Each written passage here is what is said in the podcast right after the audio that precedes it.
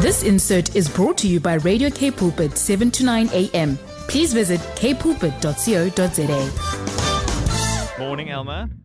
Good morning. Great to speak to you. Yes, I'm thrilled at this opportunity. I was so worried we wouldn't be able to speak to you. Before we even talk about the story, I thoroughly enjoyed Barack Obama at COP26 telling young people they need to stay angry on the climate fight. And I like a focus on young people coming from the former US president. He really was on his sticker. Uh, it's wonderful. Uh, I feel exactly the same. You know, I've always said I'm doing this for the youngsters. And, and when my kids one day say, well, what did you do? At least they would know that I did something. Mm. So that was my motivation for 30 years already. Yeah. Of course, of course. How can you how can you expect people to be happy with this mess? No. And I think a lot of the focus from that conversation was also to say, hey, what about all the promises you made in 2015 in the Paris Agreement when I was in the White House? We failed. And those are some big words from uh, former U.S. And president. on and on, there have been so many promises. I mean, now we're talking about if there isn't an action plan um, with with dates behind every action, um, all the talking is useless. So that brings us to another point, which is an overflow out of COP26, is looking at uh, South Africa. And I quite enjoyed the fact that they were focusing on us because that's a realization that we're a developing country. We're important for Africa. We're important for investment. Let's get stuck in and help these guys to get to where they need to go. There's a little bit of a political uh, tug of war here with a call to say we cannot move away from coal, but now we're realizing we need to move away from coal. So this is the this is one of those watershed moments for us, Elma, where we know change needs to go, but change is sometimes just so hard. Absolutely, and the thing is, hard things often lead to good things. It's Mm. not. It's not going to be easy, and I'm experiencing a lot of um, pushback from a lot of people, uh, mostly because uh, people are invested in coal. I mean, you must know most of the stock exchange is invested in some form of fossil fuel stuff. Yeah. So, you know, it's very tricky to extricate yourself from that all. And those with lots of money are the ones who are, are pushing back. So, but we are very excited about the $8.5 billion that the North is essentially going to devote to the South. You know, this is about the historical climate debt Mm. of the northern countries who built up very thriving economies whilst creating the climate um, dilemma. Yes. So that's why they are basically in, in climate debt to the southern, uh, to the global southern countries or the developing world, where we have not emitted um, the same amount of, of, of greenhouse gases, Yes. and hence our economies aren't as strong. So there is a, a big equali- equal, equalizing um, having to happen Mm. and that's been put, spoken about for years and years, and finally here it is now. They have picked South Africa to support us to take our economy to a zero, zero coal, zero emissions co- economy, with zero, yeah, zero coal, which is really awesome. And this is a, uh, actually a drop in the ocean. You know, we look at 131 billion rand and we think, wow, that's quite a lot of money, but that's really just the starting point. I mean, if you think about how much support will be needed to to do this uh, and to move this kind of an idea forward, it's going to take a heck of a lot more than 131 billion rand. If you think about what it costs. Massive. I mean, So- they're saying yeah, the, the guys from Groundwork saying that uh, Mpumalanga alone needs two billion rand just to support the workers. Now, all these people who work in coal Mm.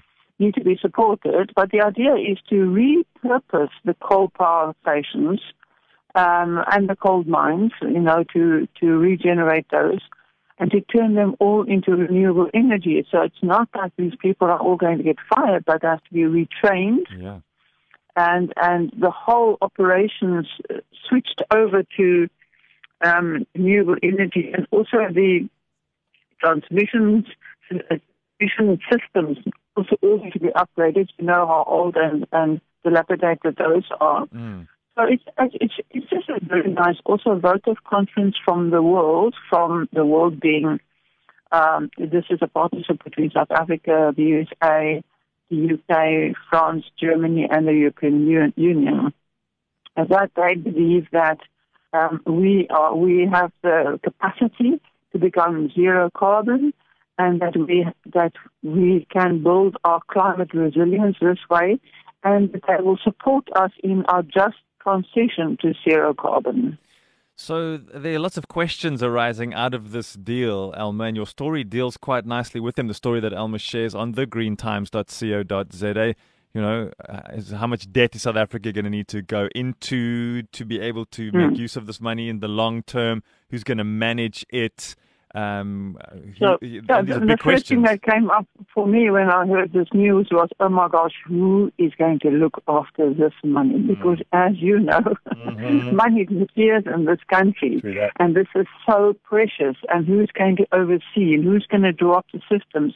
And and and how is accountability going to work? But we are excited because you know these uh, these these this coalition of called Life After Coal, that's Groundworks uh, South Africa and the Centre for Environmental Rights have come together and created Life After Coal, and these are uh, environmental lawyers who have their fingers on the pulse and they are asking all the right questions, which really gives one hope, so that this money is watched with an eagle eye, Yeah. that everything is transparent, that a special task force team is created. They are saying who's going to do a worker fund, because we have to look after the workers and the communities in the area of, of the coal generation plants. And what will, who will do the feedback loops, the oversight, the control, the protection. So, um, how are they going to handle this with the most, uttermost care?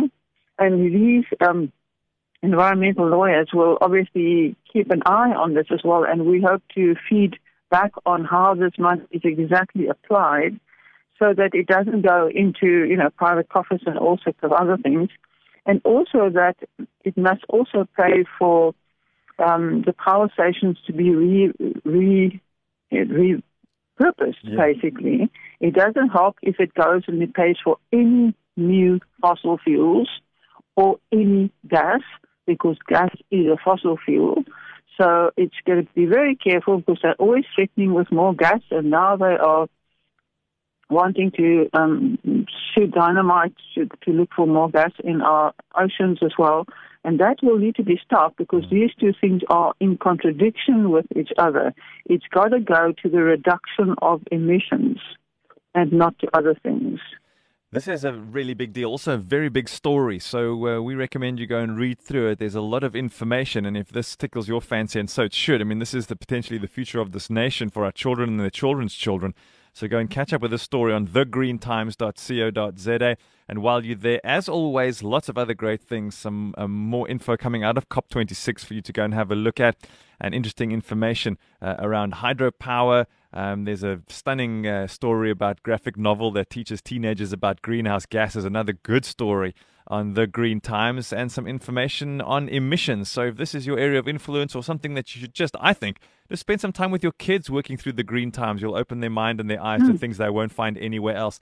And a big thanks to you and your team, Elma Pollard. Appreciate you and uh, a fantastic website. I think this is the perfect place to go for homeschooling. Extra go. homeschooling or the things that you are not learning at school, this is the stuff that families should be using because this is the stuff our kids need to know. and you'll find it on thegreentimes.co.za. And when you're done reading, there's a link through to Radio Cape Pulpit 729 AM right there on the website. A big thanks to you, Elma, and thanks for all of your hard work. And hooray, we stayed connected. Awesome. Have a blessed day. And Bye. you, bye. This insert was brought to you by Radio K Pulpit, 7 to 9 a.m. Please visit kpulpit.co.za.